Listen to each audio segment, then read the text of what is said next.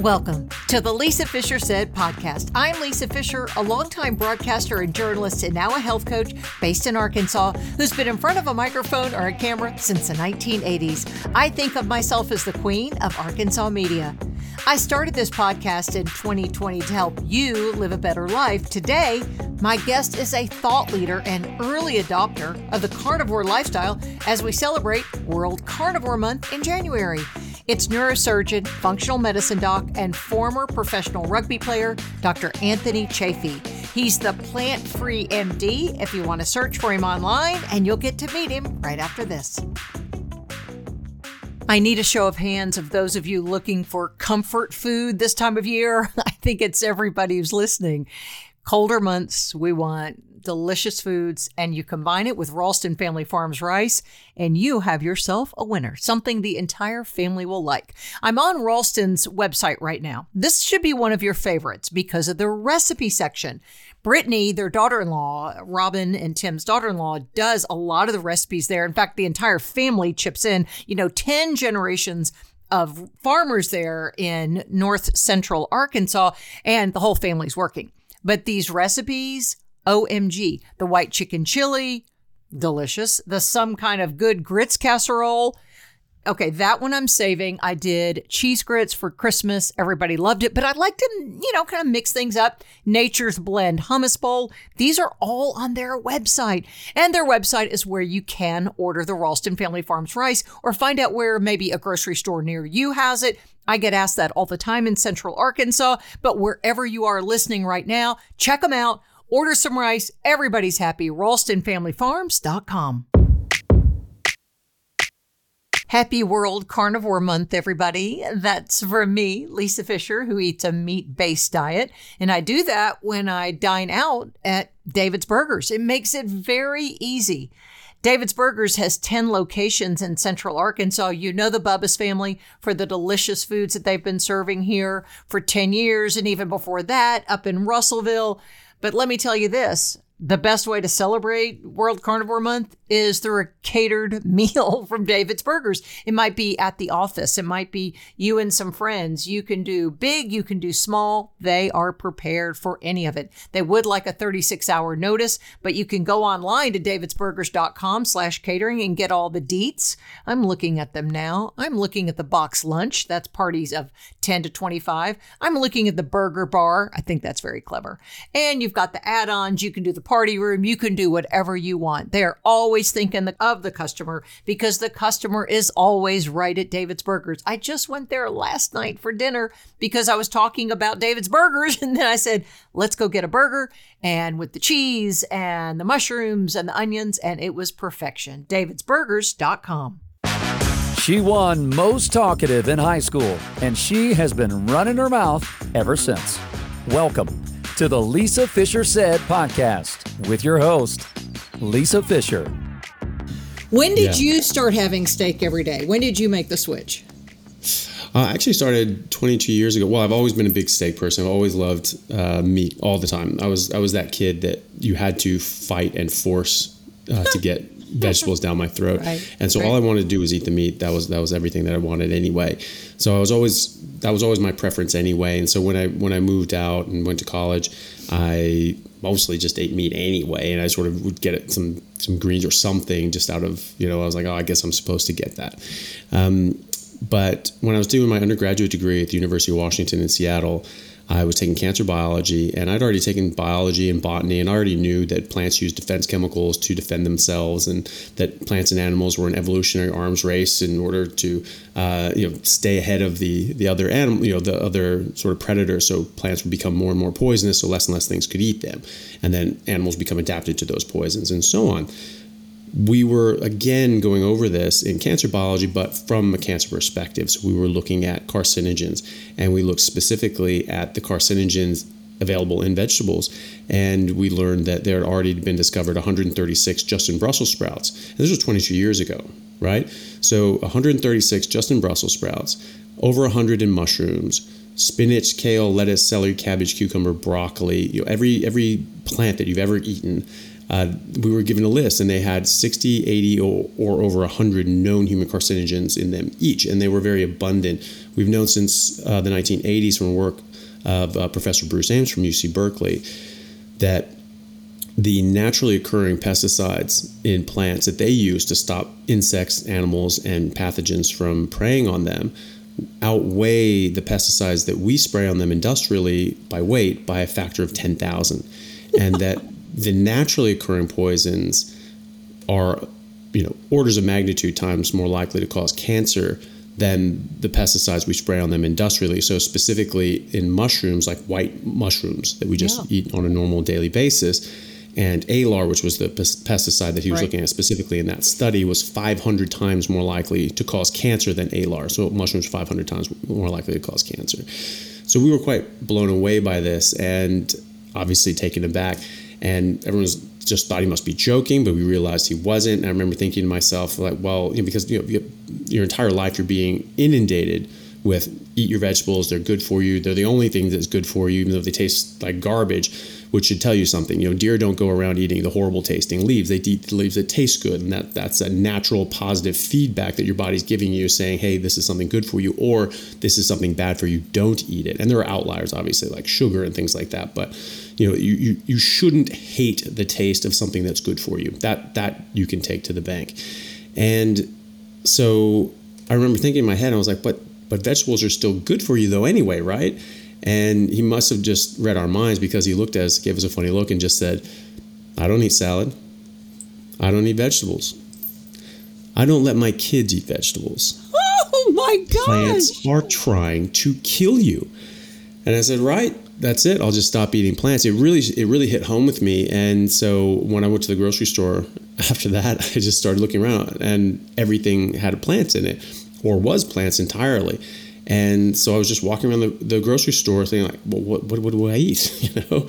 And I came across some eggs and I said, okay, eggs. I guess I'll eat some eggs. That doesn't come from a plant. Meat, meat doesn't come from a plant. So I just ate eggs and meat and uh, an occasional dairy, but I, but mostly just eggs and meat and and that was it that was my whole rationale was i don't want to eat plants because they have these defense chemicals and carcinogens that are actually worse than pesticides and so it's not that oh if you grow it in your own garden and you don't spray it with things it'll be okay it, it'll be better but it's still a drop in the bucket compared to the actual plant itself and so you know that that's how I came to it, and I just felt amazing after that. And I, I was I was playing high level high level rugby. I was an All American. I was playing in college, and I was playing in the, the, the most senior leagues in America and Canada, and then at the professional level in England as well. And and I just felt amazing. I just felt absolutely unstoppable physically and uh, mentally. I, I, was doing, you know, I, I, could get on top of all of my schoolwork and all. You know, I was I was in my undergrad in pre med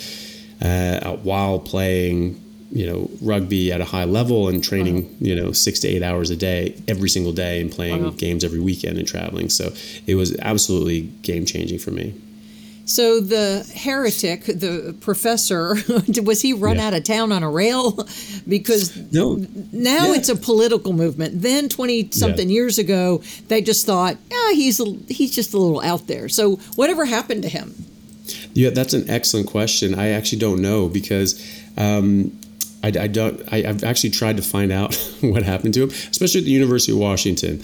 They're very, um, yeah. they're very green. Let's say that. Yes, you know, very, so yeah. I would imagine that, um, you know, that that might have ruffled, ruffled some feathers maybe not so much that I mean, because you know University of Washington, while you know there might be a political bent in certain things, they are very academically and, and, scientifically minded. There's a lot of great work that comes out of there. It's, it's one of the top medical schools in the country. Uh, you know that's you know when I was taking genetics there, that was where the Human Genome Project was being oh, um, yeah uh, yeah. headed from. You uh-huh. know, so that was actually spearheaded at the University of Washington. So it's a very, very scientifically minded and, and uh, scientific, scientifically based university. So um, you know, as long as you can back it up, you know, I think you can you can go with it. And this is this is just a hard fact. You know, botany is a hard science, and um, this is this is something that any botanist on Earth can tell you that, that plants use defense chemicals in order to protect themselves from predation. That that is just a fact, and you can see that in any textbook on botany or horticulture. So are uh, medical students being taught botany then with that same? but that's what I thought. I mean, then what's gone wrong? I mean, I, I understand follow the money, and there's obviously money involved in one movement and not in, in our the sweet cows we eat. But where did this all go wrong? Yeah, well, I, think you're right. I mean, I think there's a lot of industry money in this. There's a lot of influence from certainly the sugar industries and the food industries Yeah. in general because they, they literally make trillions of dollars off of this plant based processed garbage. The sugar industry alone makes 1.4 trillion dollars a year, um, and and then it was calculated. Um, uh, it was referenced in a book by um, Professor uh, Robert Lustig from UCSF, um, who's, who sort of broke the case open on fructose and sugar and how harmful that is. That we spend 2.4 trillion dollars a year just on medical expenses treating the effects of that sugar consumption. So it's it's a losing e- equation. So there's a lot of money going into it. And so, you know, we can actually trace this back to the 60s and beyond when there was this industry opposition research going out trying to protect their interests in sugar. There was research coming out. There were, there were you know, heart disease is, a, is actually a very new disease. It was not prevalent before uh, the 20th century. It's really not even known about until uh, until the 20th century. And then President Eisenhower had a heart attack, and then you'll see headlines, and you, there are actual headlines that says, "What is this new heart disease?" Baffled, you know, doctors baffled wow. over this heart disease. You know, they didn't know what it was, and so they were like, "Okay, now we have this this uh, you know presidential commission just looking at. We need to find out what this is, and this is this is now a matter of of uh, uh, of, of homeland security and things like that." And so they were looking around, and people found that there was a direct correlation with the increase in sugar consumption and processed sugar, refined sugar in, in developed nations, and the rise in heart disease. And so the sugar companies saw this and went, right, well, we need to get you know opposition research out there, and that's something that they do. You know, Coca Cola and other p- companies will do this. They'll they'll they'll research will come out saying, hey, you know, this product isn't great, and maybe co- even causes harm and then they'll pay you know 30 people to put out you know 30 papers Yeah. to come out and say oh actually it's not that bad. And they say oh well look it's just a mixed message. Ah we just need more data. We need more data because there's so much yeah well look, everything's saying that it's uh, it's it's okay or maybe it's a mixed picture you've paid for. So i mean actually no it's not all that cloudy.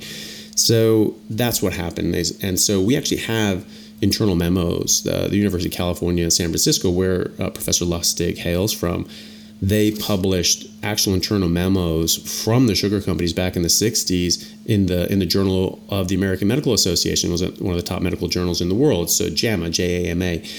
And they published these papers showing that the sugar companies saw that like hey there's research showing that sugar causes heart disease. We need to cover this up and so in their own words they detailed how they paid off three harvard professors to falsify data and publish fraudulent studies to make it appear as if cholesterol is causing heart disease and then to exonerate sugar and say it was safe and call it just an empty calorie. It's just an empty calorie which sounds self-deprecating but it's actually hiding the fact that it's actually very very very harmful.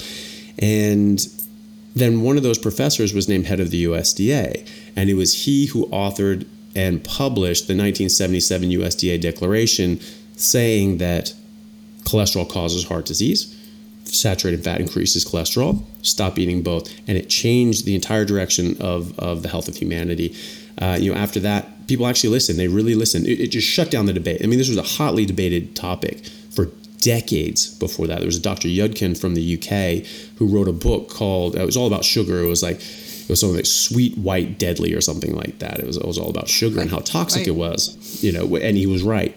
But he was completely discredited after this. Now that teacher said so, you know, that was it. You know, USDA said it, mm, well, it must be true. And you know, this is appealing to authority. I mean, this is you know, Hitler said a lot of things too. Are we listening to everything that he said? He was an authority. He was in charge of a, of a country, and and uh, and of course, we don't we don't uh, listen to the silly things he said. But people listen to authority quite often. It's it's it's a it's a bit of a flaw in humanity and the human condition that because the official body said so, it must be true. And of course, that's not the case. There are many many times that even very good, willing, uh, you know, uh, people, you know, earnest you know uh, uh, recommendations just turned out to be wrong. So and you know obviously they don't all have to be fraudulent but it just it doesn't have to be right. And so you just have to sort of take these things with a grain of salt. But people didn't. They said okay that's it. We'll do this. And it just it just took off like wildfire. And in america we reduced the saturated fat and cholesterol intake by 30%, reduce red meat by 33%, really replace it with chicken, but like lean meats and things like that, but you know, drop the red meat increased fruits and vegetables by 30 and 40% respectively, and grains and sugar. So, what were the results? Well, first of all, the, the, the heart disease rate tripled right? And obesity tripled, stroke rate tripled, cancer rates also tripled, which is something that people don't aren't aware of. And then things like type 2 diabetes, autoimmune disorders, Alzheimer's, Parkinson's, even neurodevelopmental delays such as autism all increased exponentially. And even psychiatric disorders, schizophrenia, bipolar, major depression, OCD, all of these things increased. And they all increased at the exact same time. In fact, there's a, a, a, a, a Harvard psychiatrist who just published uh, a book called Brain Energy, Dr. Yes. Chris Palmer. Yes. And he made the exact same case that I'm making is that these psychiatric conditions, as with these other conditions, they're all metabolic issues from eating the wrong thing. We're eating mm-hmm. something that we're not biologically adapted to and, and programmed and designed to eat safely. And so it's throwing off our body, it's throwing off our uh, metabolism and specifically our mitochondria in, in, in, in that case and in a lot of other cases and this is causing harm. This is and it's manifesting in various disease forms. Well, you mentioned um, the the way we're wired. I think as humans to follow an authority figure. So, I mean, I, I would agree with you, but I think the last two years, or now almost three, have shown us that people start going, whoa, whoa, wait, wait, wait, wait. Now we do have the internet that we didn't have in 1977. Mm. So do you think then now because people start seeing maybe we've been lied to maybe maybe the food pyramid isn't the best thing to have 9 to 12 15 grain whatever it is of whole yeah. grains a day. I mean what the fatter we've gotten the more we've counted calories. Do you think right. now we're rising up dr chaffee and people are thinking you know what? Let me do my own research. Let me see what works for my body and everybody else hush yeah, I think so, and I think a lot of people that are that are coming to this sort of way of eating, where they're where they're realizing that this was actually a lie, and this was they were being severely misled, and they're seeing for themselves with their own lying eyes that you know they that, that their diseases are regressing and in some cases reversing. So sure. like type 2 diabetes and even heart disease, people's you know um, CAC scores can actually come down if you start eating in different ways. You know, Dr. Aseem Malhotra, who's uh, one of the top cardiologists in, in the UK, wrote a book called um, A Statin Free Life. And he shows that just by reducing the inflammatory factors in the foods that you're eating by going on like a ketogenic diet, just like Dr. Palmer recommends, and, and what do you replace that with? Well, you have to replace it with uh, animal fats, really. And so you're going on to a meat based, high fat diet, which is steering you towards what I think is our biologically appropriate diet, what our evolved or designed diet is, which is which is meat, which is just meat, eating a carnivore diet. So you're getting closer and closer to that. You're getting into a metabolic state that is appropriate to us and our species, and really all other animals in the wild. That um, even carnivores and herbivores, they're all in this ketogenic starvation state. It's not a starvation state. It's not a fasting state. That's our primary metabolic state. That's the primary metabolic state of nearly all animals in the wild. And mm. so, um, you know, people are seeing that.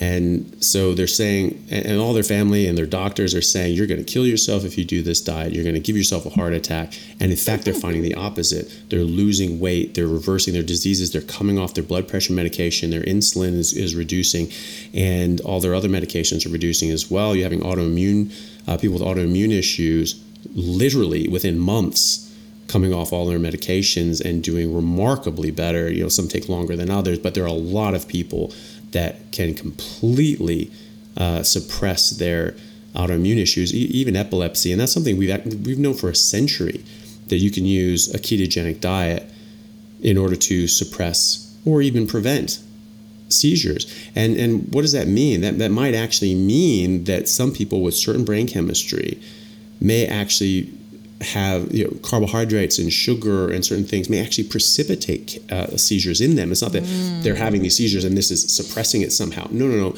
It could be, could be that the carbohydrates and the sugar is actually changing their brain energy, changing the dynamics and the and the the metabolic function of the mitochondria in their brain, and this is precipitating seizures. And so going back off of that, going towards our natural diet in a ketogenic diet or even a carnivore diet, now they're not seeing these seizures. It does help a lot of people. This has been in the medical literature for literally a century.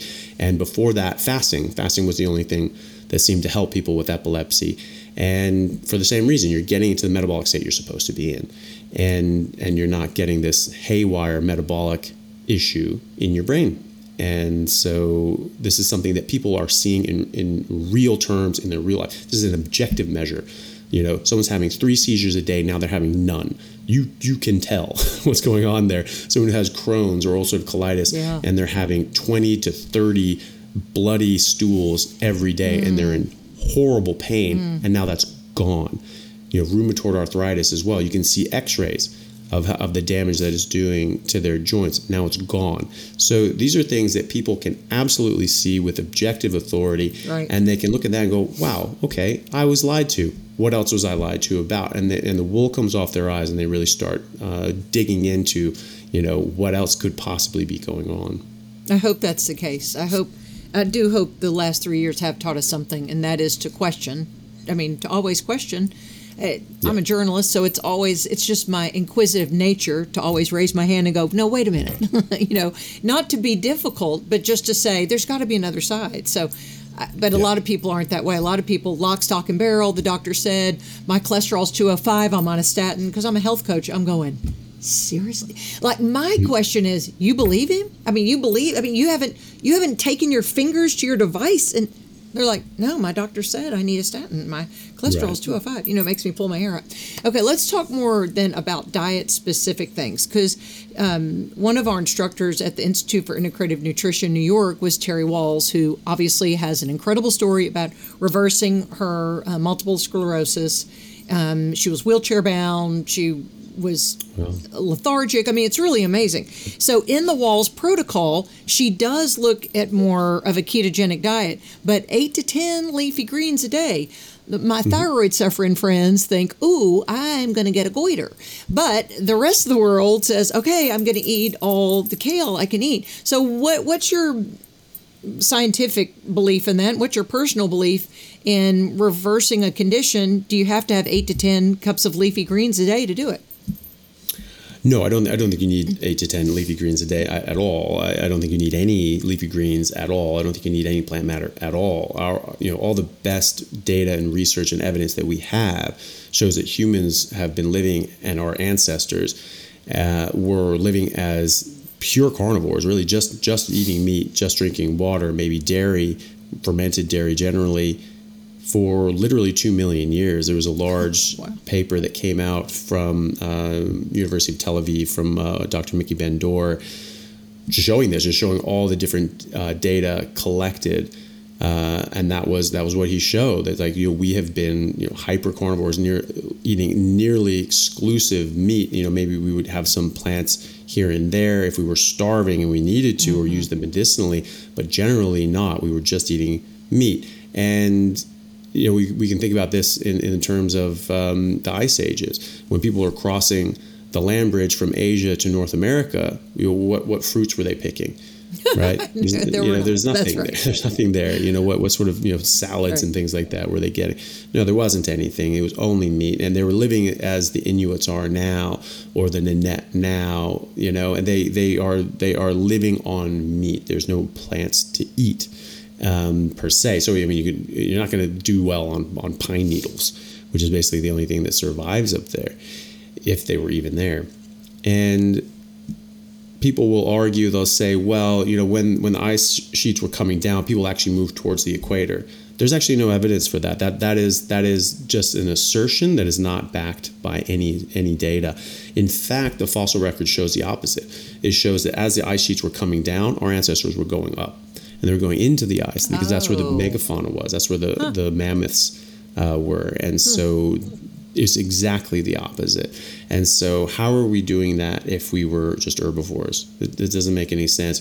It's it's also funny because I have never in my entire life heard the assertion that humans are herbivores until maybe the last couple of years. Even the vegan and vegetarian uh, you know, push has always been about sort of animal rights. It doesn't it doesn't feel nice to eat animals, and I agree with that. It doesn't feel nice, but it is reality, and reality is going to win. You can deny, deny it for so long, but reality will win. And now they're saying, "Oh no, no," but actually we should. This is more healthy. This is how we were. Uh, we've evolved. They're like, no, that's actually not mm. the case. And so, you know, that that sort of dismisses that there. Like, you know, there were no plants uh, to eat there. And if you look at all the different sort of plants that you need, first of all, you cannot get basic nutrition from the plant or fung, fungi kingdom in combination. You know, you'll never get, there's no B12, D3, or K2. You'll never get enough vitamin A. You have to eat six pounds of carrots to get enough vitamin A every day. Um, you'll all the essential. Um, you can get you can get a complete protein. That that's a that's a that's a um, a straw man. They'll say like, oh, people say you're not going to get enough protein. You can get you can get protein. It's not very good. It's not bioavailable, but you can get a complete protein. You can get all the different essential amino acids. But you know, there's so many other things that you're not going to get, like the essential fatty acids. And you know, 70% of the solid matter of our brain is fat and cholesterol. 20% of that fat is DHA, that does not exist in plants or fungus. Mm. And so you have, and we don't really make it ourselves. You have to get that mm. from the food that you're eating. So there are so many things that you have to have that you cannot get from plants. There's nothing that you have to have that you cannot get from meat. And so the idea that we have only eaten plants that, that that's just wrong. I mean, it's just you just aren't paying attention. Um, so you can't we can't have been herbivores, and there are plenty of of you know studies such as the stable isotope study. So this is not just one study or a few studies. This is this is a technique that we use. It's stable nitrogen 15 that we take out of out of fossils or even mummies. I've done this in Egypt and looked at okay, what are these guys eating? Because there's a certain num- amount of stable uh, nitrogen 15 you know in in plants. You can measure that and animals that eat that they'll concentrate that and say okay this this animal was an herbivore. They were eating a lot of these sorts of plants. And then this animal was eating animals that were eating plants. And then you can actually delineate the the um, the, the, the food chain, right? So you can actually see if an animal was eating an animal that was eating an animal mm-hmm. that was eating an animal that was eating plants, and that was us we were at we were actually at the top of the food chain. You know, that's something that I learned as a kid that humans were apex predators, top of the food chain. Apex predators do not graze. Apex predators do not have side salads. Apex predators eat meat. They eat the they eat any animal around them that they care to. And that's the whole idea. And so our carnivore rating was actually higher than lions, hyenas, foxes, wolves alive at the same time in the same area because we were eating the lions, hyenas, foxes, and wolves as well as all the things that they ate as well. So that is just who we are and, and where we came from. And if you, the further away you get from your natural food source, the more health issues you're going to get. Mm-hmm. This is why there's signs at the park and at the zoos say, "Don't feed the animals. Mm-hmm. This is not their their natural food. They will get sick. What do they get sick with? They get obesity, heart disease, liver disease, mm-hmm. diabetes, cancer. Dogs and cats, same thing. Mm-hmm. Known carnivores, and yet we give them grain and plant based kibble. They get the same things. We get the same things. And vets are now saying that there's this massive uptick in human diseases in pets, and they're, hmm, they're scratching their heads about it. Um, mm-hmm. And yet they know full well that if you feed something, uh, what it doesn't eat in the wild, what it's not supposed to eat biologically, it's going to get sick. So this is not something that that was new. There were even plenty of uh, different maladies that that uh, like you know um, like farm vets would know, like big big animal vets would know that you know when when a horse or a cow would get into different sorts of feed that they're not supposed to, they'll they will get these these illnesses, and that is is a direct cause from eating the wrong thing. We need to recognize diabetes, heart disease, even cancer, autoimmune disorders we need to start rec- psychiatric disorders. We need to start recognizing these as food toxicities from eating the wrong things as well, because you treat them very differently. Instead of finding a pill and trying to you know fix a, a bacteria and an infection, you're just removing uh, an offending agent. You're removing. You know, this is a, this is an environmental uh, exposure, poisoning sort of thing. Then you just get rid of that exposure from you, and then things will start to get better. And what about you know, uh, my um, functional medicine doctor here always says you are what you eat eats. You know, it's mm-hmm. not it, which I think is a great way to look beyond yourself. It's where where your animal is sourced, but the cows eat grass. Mm-hmm. So then, how does that reflect? How is that okay for me? Not not that there's. I'm not saying it's you know illegal, but how does that benefit me if he's eating grass? Because I'm not eating grass. I don't want another salad as long as I live. I yeah. said it. Yeah. Uh, I don't either, and I didn't. I, didn't, I don't think I've ever enjoyed any salads that uh, I, did I not have just copious amounts of chewed, meat and dressing. Right, and crunched and yeah. chewed and crunched with chicken on it and all the things. And I have such higher satiety mm. eating the way I eat now. But then, how do we justify? We want our animals though to eat ruminant animals to eat grass, right? Well, whatever they're designed to eat, right? So you know, and and there'll be there are different kind of grasses, and so actually they'll they're designed to eat specific grasses, and even some grasses will actually be quite harmful for them. And you know, yeah, this isn't this isn't uh, exclusive to us. Like it, it, we we don't have the defenses to these defense chemicals that um, that would require that would be required to eat these things safely. I mean, you know, define safely is relative. It's all relative. Mm-hmm. If, you're, if you're mm-hmm. dying and you need to mm-hmm. eat something, you're going to get nutrition. Like it's right. safe enough, right?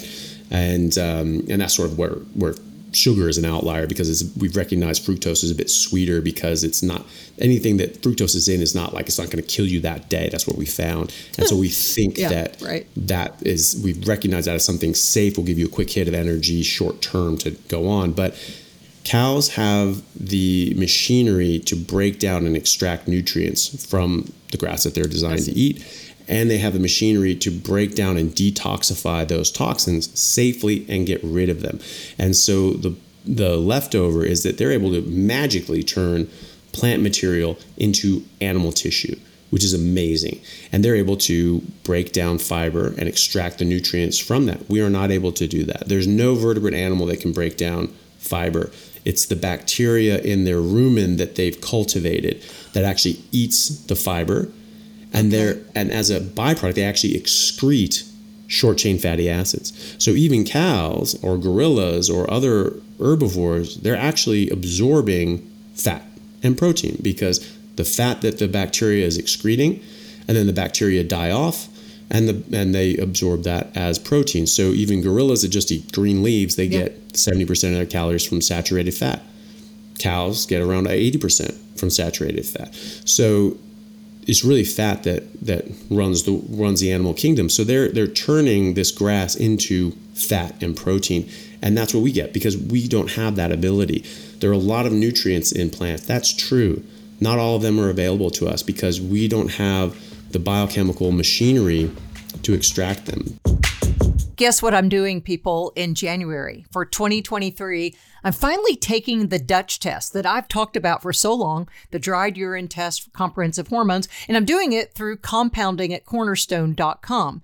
It's a pharmacy in central Arkansas, but any of my listeners can score 20% off the test guys, that's a big savings. That's why I've put it off. It was, you know, typically a, lo- a lot more than it is, but I'm saving 20% because I went to cor- compounding at cornerstone.com and I request a test and consultation under our services. So you click our services, hormone therapy. I'm there right now looking at it and I'm getting the Dutch test. So with the Dutch test, I'm uh, going to send that in like in a day or two. And then I'll meet with Allison. And then my provider here in Arkansas can, you know, maybe tweak my hormones or wherever you are, you can take that intel to your provider. And if you don't have one and you're in Arkansas, they can help you if you're outside of the state because of state laws, they can't do that, but you could at least have the information. We always say in functional medicine, test, don't guess compounding at cornerstone.com. They're the people you turn to. You also get 20% off on any purchase that you find online. The magical word to put in your coupon code is LISA, L I S A, compounding at cornerstone.com. Hey, friends, just a quick little interruption as you're learning on the Lisa Fischer Said podcast. And that is, you can learn more. You can learn more about intermittent fasting if you go to my website, lisafischersaid.com slash academy. I just dropped an online course to take you through kind of a to Z of intermittent fasting. Even if you've done it in the past or you're not really, don't feel like you have your PhD in it, this is a great way to access the knowledge that I've learned because everything I present to you is scientific. That's right. You can start learning about fasting, and in 28 days, you can master the course and be on your way to a life free of many of the conditions that we talk about when you're metabolically unfit. Link is in the show notes, but it's lisafischersaid.com slash academy. There are a lot of nutrients in plants. That's true. Not all of them are available to us because we don't have the biochemical machinery to extract them. Good example of this is corn. Corn, uh, when we when we picked it up from Mesoamerica, people were eating it. It's generally the poor that were eating it, but they they they had a process called nixtamalization. This is where the word tamale comes from from oh. this process. and this, you know, they soak it in lye and do all these other sorts mm-hmm. of things, and this actually detoxifies it a bit and also makes these nutrients more bioavailable. So Europeans sort of saw that and just went, yeah, looks great, and forgot the the technique that they were doing or just didn't care. And they brought this over. It's very cheap, very easy to, to grow, and so this this really took off in Europe and then uh, the rest of America. The problem is it's quite nutrient poor, and so this was this was a a you know a staple in poor households, right. and they were getting quite sick, and they were getting uh, what's called pellagra, which is a, a, a, thiamine deficiency, and they were dying of this. Or actually, there was a lot of people were dying of this. They thought this was an infection. They figured out later that it was that it was not an infection. This was a vitamin deficiency, and the irony there is is that corn actually has a ton of thiamine in it. It's just not accessible because the chemical bond of what it's bound to, we don't have the machinery to break because we are not designed to eat this plant. So this and was before how, it was genetically modified. So even yes, before Monsanto or the 1950s yeah, and 60s. Yeah. Okay. Yeah. Hundreds of years ago. Yeah. Okay. Yeah.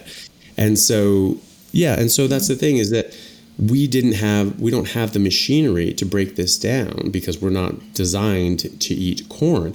That's how a lot of plants protect themselves and their nutrients. They bind up a lot of the nutrients in ways that animals really can't uh, access. Okay. And that's why we have to use these chemical and heat processes to try to try to break these things down artificially.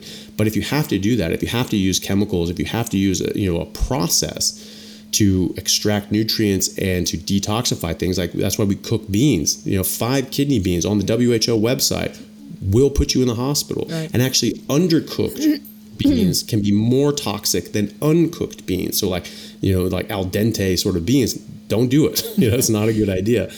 And right. so, you know, that that's, you know, if you hmm. have to go through, put something through a process, well, then by definition, we didn't evolve to eat that. We weren't designed to eat that. We had to do something to it in order to make it more palatable and more safe. And so that's that's a that's a common theme in plants. There are a lot of these things that we don't have have access to. We can't break down properly. We can't access the nutrients to. Um, or there's other things like phytic acid, which will bind to nutrients and make it inaccessible. It'll form a bond that we can't break. Oxalates will also bind to these uh, these things. Protease inhibitors, they'll stop our body from actually even breaking down normally bioavailable meat like in or, protein like in meat and make it uh, unavailable. So whenever you look on a packet you say oh it has this much protein this much thiamine this much iron this much of this other thing um, that that may not actually be what your body is able to absorb and use. You might actually be taking away from your body because you can be taking these anti-nutrients that actually will sap your body. Mm of various okay. nutrients as well, and you can really harm yourself.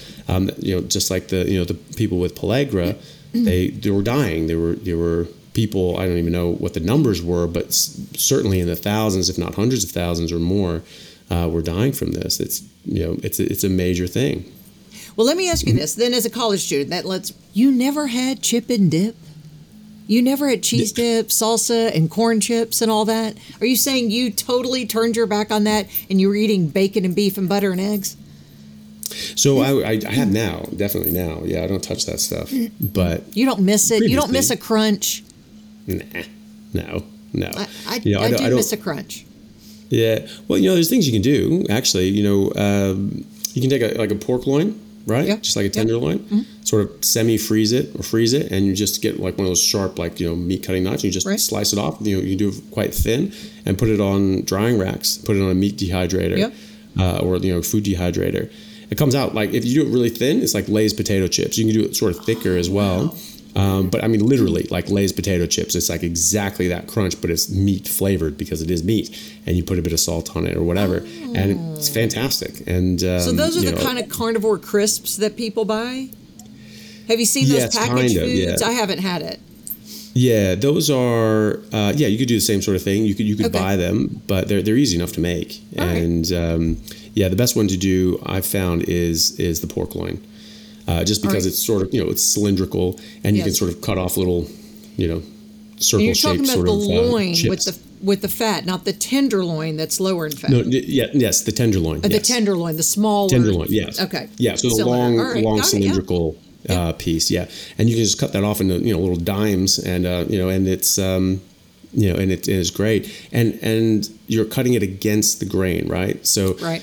Uh, it's just just crunchy and chewy. Sometimes if you're if you're drying, you know, with the long Mm-hmm. fibers. Uh, it's just it's just harder to chew and kind of get you know like beef jerky Yeah. is uh, you know can be like tough and try to get through it Whereas if you do this against the grain, it just chews up very easily and it has that same sort of crunchy, soft texture. But you know, the thing is, is I, I just I just really prefer feeling the way I do all the time to eating whatever. Like I, do, I don't miss it. I've always loved meat. That's always been my favorite anyway. But I would rather feel like a superhero 24/7 than you know eat something nummy every now and then. That's just yeah. Okay, that's, that's, just a my good way to put it. Because you do have to, you have to pay for um, uh, when you have. I had corn after not having corn. You know, going carnivore Mm-hmm. in July. We're recording this in December, and family was in town. We went to the Mexican restaurant. It is nothing but corn. You know, as you talked about tamales, and having the corn chips and having a taco and there was a headache that came on that I hadn't had. I mean, I hadn't felt that way in months, mm-hmm. and so not going to do corn Yeah. again. Well, that's it, and and so I've I've, I've mm-hmm. tested that as well, and you know because I did this 22 years ago, I actually did that for sort of five six years, and then I sort of slipped off of it when I was living in England because I just didn't have the same access uh, to to meat over there. Uh, some of it was breaded, and I was thinking to myself, I, you, know, Yeah. you, can, you can make excuses for any bad decision, Yes, and so it's like, true. well, you know, is it is it that bad? Is it you know Yeah. you know poison? You know, dose makes the poison, so maybe it's Right. not all that bad. And I convinced myself of that, and so I started with eating this breaded, crumbed meat, and you know, a few months into it, I remember thinking to myself, like, why don't I feel as just superhuman amazing as I normally do? Am I not working out as hard? Am I getting older? I was 25 at the time. I figured, okay, am I just dying now? I'm just over the hill, and like, that's it. And um, you know, looking back, that was that was when I sort of started slipping off, and and you know, because I came back to this, and again, I was always just very meat heavy. But after that, the main thing that that did was it it stopped me from being that mindset of I'm not eating any plants you know then it was just kind of like oh well a little bit here and there and then it's just you know you're back to sort of Okay. eating normally again and still very meat centric and i was still very sort of cautious about things but it you know it, it got a foot in the door and so you know my my my attitude towards it changed dramatically since then and then sort of five six years ago i came across information that you know humans actually are carnivores as a species biologically this is just the kind of animal we are and i looked back and I was like that's it that's what i was doing that's why i felt so amazing and i was like right i knew i knew it i knew plants were trying to kill me i get rid of these stupid things and i just started you know just going full on uh, just meat and water after that and i felt absolutely amazing. I completely tra- changed uh, my health. I had uh, unlimited energy. I my body just changed dramatically. I literally I lost 23 pounds in 10 days, and I wasn't even eating carbs. Yeah. I wasn't even eating carbohydrates. I was I was basically doing keto. I wasn't doing keto to do Yeah. keto, but I was I was I was Yeah. only eating greens and eating a limited amount of meat. and it was quite lean meat. And but I had come across research showing that you know cholesterol is actually really good for you. It was never a cause of disease. I knew about the fructose uh, research, and I knew about the plants and all these sorts of things. And so I was able to really come at it from a different way that time.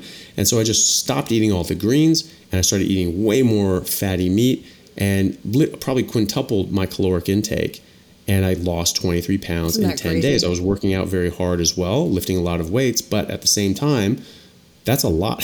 and that's impressive. And, now, yeah, and I felt I felt absolutely amazing. And I was like, right, I'm ready to go back playing rugby again. I was 38. You know, I was I was just I just come back from doing humanitarian work in Bangladesh. I was you know volunteering as a doctor in the the refugee camps in southern Bangladesh to help the Rohingya refugees that were well, escaping genocide in Burma. I mean, what haven't you done? of course. Well, you know, I, yeah. Well, so I was doing that and and then I was back and I was just like, hey, I want to get back in shape. I want to go play rugby. But I was like, you know, I was out of shape. I was, uh-huh. I was like, I don't know, 270 pounds or something like that, like like out of shape, and I hadn't been doing anything in like a year or more, and uh, literally in in um, 10 days I was down to 243.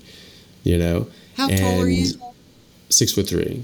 So uh, rugby players in are that big, that sizable, like you know. Generally, yeah. Okay. Yeah, there's different there's different sizes for different okay. positions, but yeah. Yeah, yeah. that's Im- that's impressive. Yeah, and so you can be, be big. all muscle. Yeah, yeah, and um, well, I mean, I had I, I was not all muscle at that time, but you know, but then I just changed, you know. Uh, you know, just basically changed over from from extra fat to, to muscle, but yeah. I stayed at 243 pounds and I stayed on the dot. I was 243 pounds every single morning mm-hmm. for months after that. It was never, literally, never 242 or 244. It was 243 on the dot every single day. And I was lifting weights for three to four hours a day. I was playing rugby, and my body was just transforming in front of me. And I was just eating a ton of meat and lifting a lot of weights and working out. And my I, I just transformed. And so I was stacking on muscle and shredding body fat and I turned into you know 243 pounds, you know, solid six you know six uh, percent body fat, just solid muscle, and um, and it just felt absolutely incredible. Do you supplement at all? No, no, you don't need to you know you get everything that you need from meat and so you know if you need to take supplements just to get basic nutrition then by definition your diet is deficient so carnivore isn't so just for basic nutrition you don't need that if you're talking about you know from supplementing from a workout perspective certainly you don't need to take any yeah. protein shakes or anything like yeah. that you get hundreds of grams of protein a day if you're just eating meat especially if you're working out a lot it's going to it's going to trigger your body to want more. Your your appetite is just naturally going to increase. Um, and you know, I I used to take um, like pre-workout drinks and like branched chain amino acids before I work out, and like that was actually a huge game changer when I was just eating a normal diet like that. Especially the branched chain amino acids that made a huge difference in how I felt. If I was playing like a rugby tournament, like a sevens tournament, you know, I could go all day and I'd be pretty sort of worn out, and you know, bodies are tired at the end of the day or end of two days or three days if I would take that that branched chain amino acids drink, I'd be I'd be just refreshed. It'd be like I was it was my first game out there, and I just felt great. I tried that on carnivore. It actually took me down a peg. I didn't feel as good. I didn't get as good of a workout. I think probably had a lot to do with the artificial sweeteners and things oh, like that in there yeah. that, that, sort of screwed with you. I don't think it was like the BCAAs yeah. themselves. And so I I tried dabbling with that and getting the unflavored uh, BCAAs, which just are the worst tasting things you'll ever uh, you'll ever come across in your entire life. I won't I won't like yeah. appall you and your guests by describing it, but it is bad. It is not it is not palatable. That's not something you're you're going to be able to okay. do on a daily basis. And so I just like right, I, I just don't do this. So yeah, no, I don't I don't uh, I don't take anything like that. I don't take any uh, lifting supplements. I don't think there's anything you need. Most of these things are plant based anyway. You know, like you have to have this thing that can boost your testosterone or do this or that or whatever. You know, I have patients in clinic um, because I have, I have, a functional medicine practice outside of my residency in neurosurgery, and uh, we, we put people on a carnivore diet, people in their 60s and 70s. Uh, men in their 60s and 70s, and they increase their testosterone by 30 to 40 percent in the first three months wow. without any hormone uh, supplementation. So, like, this is something that's just you know makes a massive, massive, massive difference So I don't feel that I need any of those things. I I feel better than I've ever felt in my entire life, even as compared to myself as a professional athlete when not eating this way. When I was a professional athlete eating this way, mm. I've I've never felt better in my entire life. I don't think I've ever been well, I've never been that fit in my life. I don't think there was anyone on earth who was in as good a shape as I was. I really feel that way. And Maybe just my own maybe my own hubris, but I was in insane shape. Like I literally could not get tired. I was at a dead sprint for eight hours a day, every single day, and yeah. I could not get tired. So, um, you know, I, I just I I never reached the maximum potential that my body could give me when I was eating like that anyway. So I've never seen the the need to try supplements. Well, I think, uh, you know, because our soil is so deficient, I do love the magnesium I take, um, the magnesium breakthrough that I take from Bioptimizers. Um, that's just, and I am a thyroid patient. I mean, I, and I have, I've reversed my Hashimoto's, but because my gland was attacked for so long, that little thing just shriveled up and you know I, I, still have to take that the only medicine i have to take is np thyroid. Um, so i was just thinking of things like magnesium but well, i get it. Well, no, but but you're, you're you're right though because you know the thing is is that you can you can have you can absolutely have deficient soil in certain areas and you can have for whatever reason like you say you know it's it's uh, it matters the food that your food eats right because if, right. if your food is you know is going to be on a feed lot and they're sort of like you know um, uh, nutrient deficient in, in, a certain way they're they're going to be a bit nutrient deficient so you can be you're going to be nutrient deficient I have found that most people are, are, magnesium deficient uh, right. uh, in Australia anyway. There's so many people, and they really do need these supplementations. Um, it can take months and months and months and months and months of even eating right and even supplementing to get that magnesium back to a normal level. So if you're in that, most people are going to be in that area. So it actually, it is probably um, going to be beneficial for most people to supplement at least early on. Maybe you get to a point where you don't need to, but it it really doesn't matter if you if you check your labs and your magnesium is deficient or your zinc or your whatever, if it's deficient, even if you're on a carnivore diet and you should be getting everything that you need, for whatever reason you're not, you know, supplementation is actually a good idea. So I, am not against supplementation. Uh, for me, I I've done my bloods. I don't think I need that but um, but that is something that you're you're absolutely right. If this is if this is something if you do find that you're a bit deficient, and especially if you're coming from a, a deficient state, you know, mm-hmm. by, by the time I checked my bloods, I was already you know, three years into this, mm-hmm. and so you know my my endocrinologist friend mm-hmm. who sort of did all my bloods was just like he's I've never seen bloods like this. He was he was really blown away, and that's what he why he got interested in a carnivore diet as well, and now he promotes that and yeah. uh, and pitches that to his patients simply from our discussions, but also from seeing you know uh, the proof of my of my blood work. But you know, if you are deficient for whatever reason, especially early on, most people are going to be deficient early on. Supplementation is actually uh, you know not a bad idea. Okay, um, talking about labs, I noticed mine changed, and not in a great way. But I was measuring two things that I really chase are my fasting insulin because I'm a six year intermittent faster. My fasting insulin is about 2.2.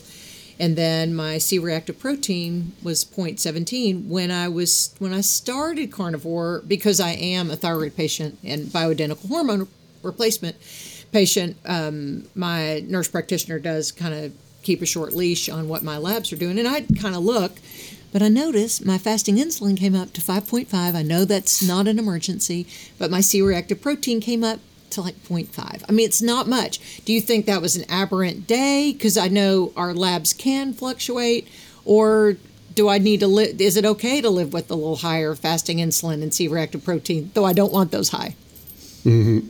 Um, well, it can be. You know, you you will see variations in your lab tests just based on the conditions that that you get those under. So, we recommend to our patients in our clinic that you get always get your bloods under the same conditions. So on the same time of day, the same oh. hydration status, same okay. fasting status. Okay. So even if something's re- not required as a fasting uh, lab, we would say, you know, get it between, you know, nine and eleven in the morning, mm-hmm. and fasted mm-hmm. with at least two glasses of water. No more than four glasses of water. Okay. And say just keep it in that consistent range, and you'll have you know more consistent results and so you can check that. Also, with you know with CRP, CRP is a marker of generalized inflammation. So this is something that we use in the hospital to see if someone is has an infection or has some some sort of something horrible going on. If they get surgery, their CRP is going to go up. If they have an infection, their CRP is going to go up. So that's something that that can go up for a lot of different things as well. Insulin, uh, your fasting insulin is really not going to be affected by meat or fat at all. There's plenty of uh, you, know, you, know, biochemical studies showing that fat does not uh, affect your right. insulin levels.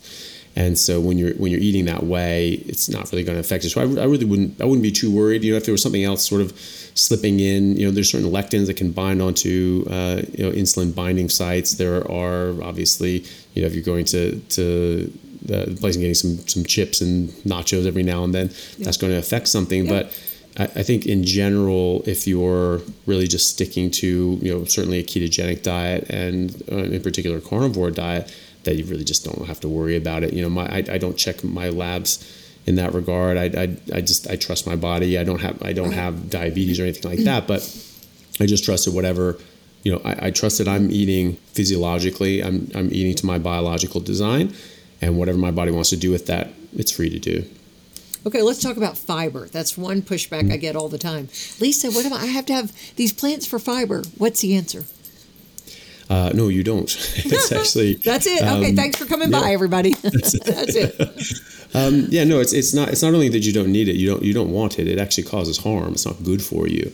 It's um, you know it's so you, you know the you know, there's there's a lot to the whole fiber thing, but you know, there was um, there was no real push for people to eat fiber before the 1980s when we said, hey, don't eat fat, don't eat meat, and then all of a sudden everyone started getting fiber. I was a kid during that. I remember this being discussed on the news, and then people saying, oh, well, people should maybe eat more fiber. It's recommended mm-hmm. to eat more fiber, and that will give something bulk to mm-hmm. you know work the peristalsis and things like. It was a you know it was just a suggestion to deal with a problem. Why were people constipated? Why were people constipated? You know, in rising numbers to such a to such an extent to become a problem out of nowhere. That there's problem that, that there was never a problem before. You know, why wasn't anyone constipated before 1986? Well, the answer was everyone was eating fat. That's it's actually fat that drives your digestion. Your body can only absorb a certain amount of fat uh, through bile, right? You know, so when your body has bile, it's stored in your gallbladder, it's excreted out, and it'll concentrate, right? So it's actually where gallstones come from. If you don't eat enough fat, it'll concentrate, concentrate. What happens to any hyperconcentrated solution at rest? It turns into precipitate, turns into stones, and that's what gallstones are. So if you and you'll you'll you'll see this that everybody who gets gallstones, they're all like, "Oh, I've been going on this weight loss diet." Mm-hmm. And what do you? How do you weight, lose weight? You don't eat fat. If you want to lose fat, you stop mm-hmm. eating fat. And even people in the carnivore community, they're like, "Oh, well, I, I want to lose fat, so I should stop eating fat." Right? It's like, "Oh my God, no, stop it!" Like right. this is this is this is not what we've been lied to about.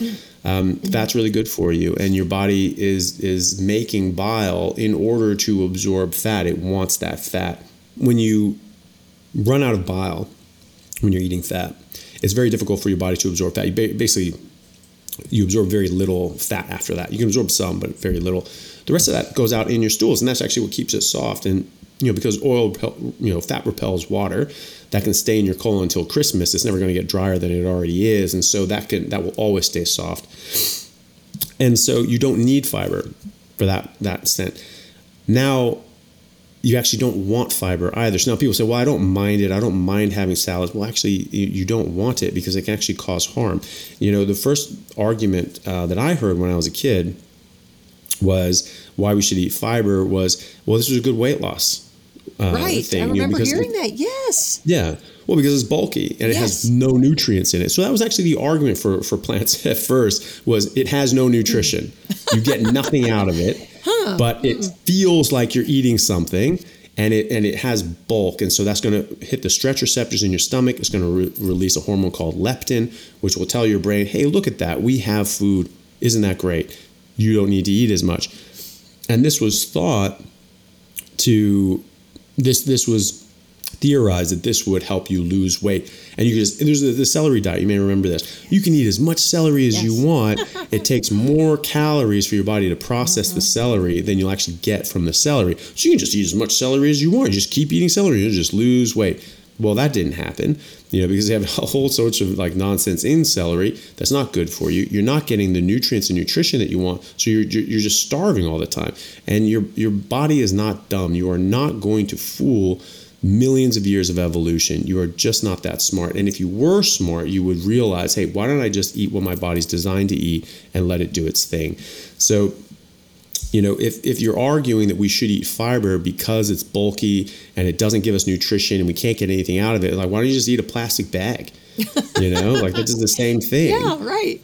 right? And it's just like we shouldn't eat fiber for the same reason we shouldn't eat a plastic bag.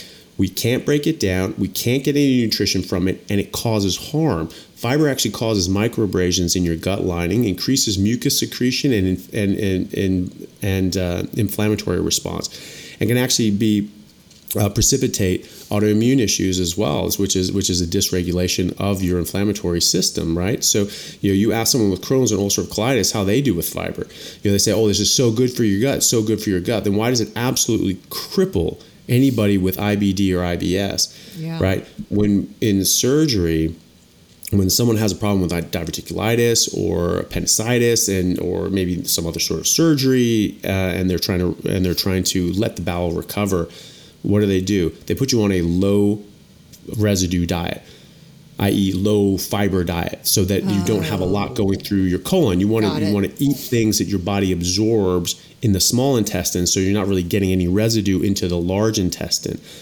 Well, by definition, that's anything except fiber, right? Because you cannot break down fiber at all. And this is this is the silly thing that they um, that they try to, to pitch as well is that you can't break down meat; it just sits in your in your gut for Right. ten years. I remember hearing that as a kid. I was like, "Is that is am I missing something?"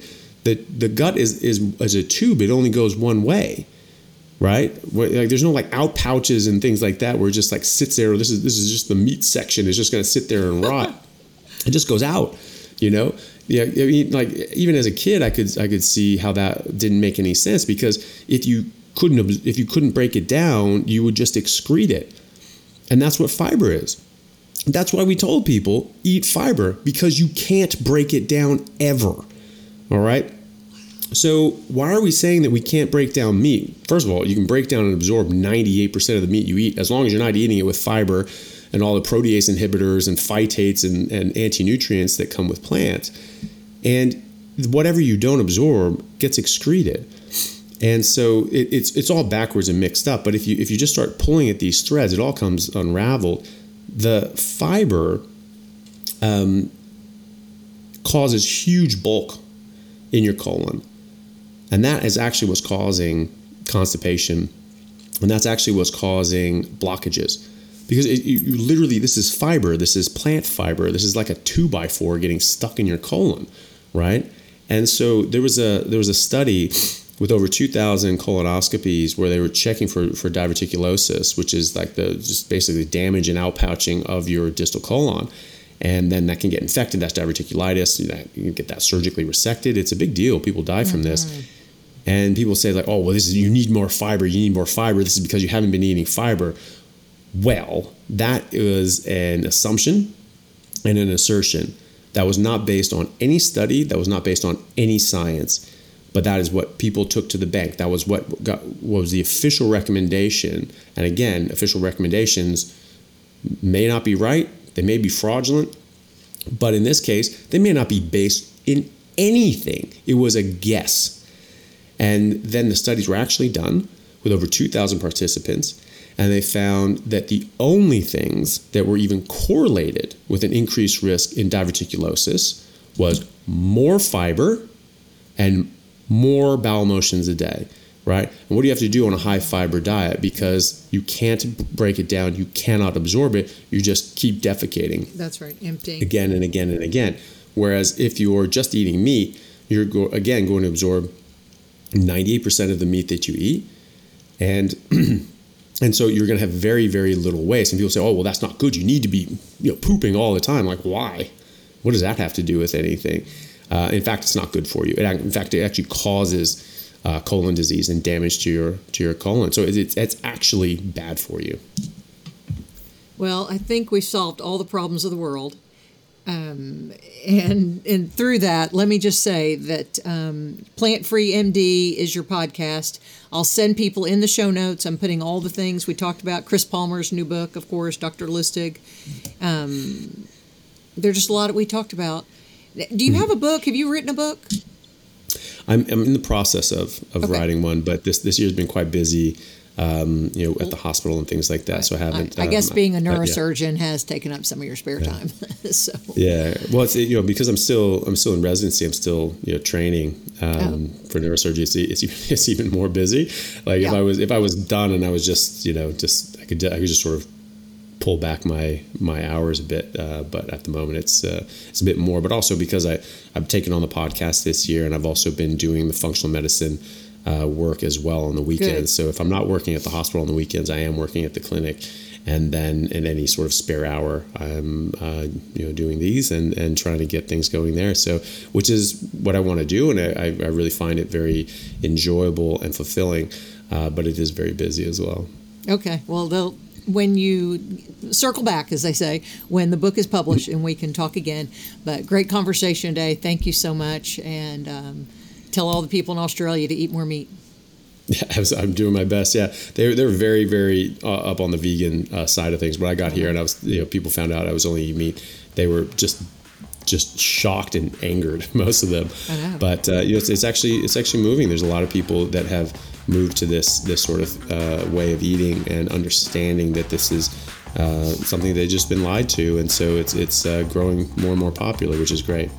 Thanks for listening to the Lisa Fischer Said podcast. Be sure to hit subscribe and download all the episodes and leave a review, won't you? The Lisa Fischer Said podcast is produced by ClantonCreative.com.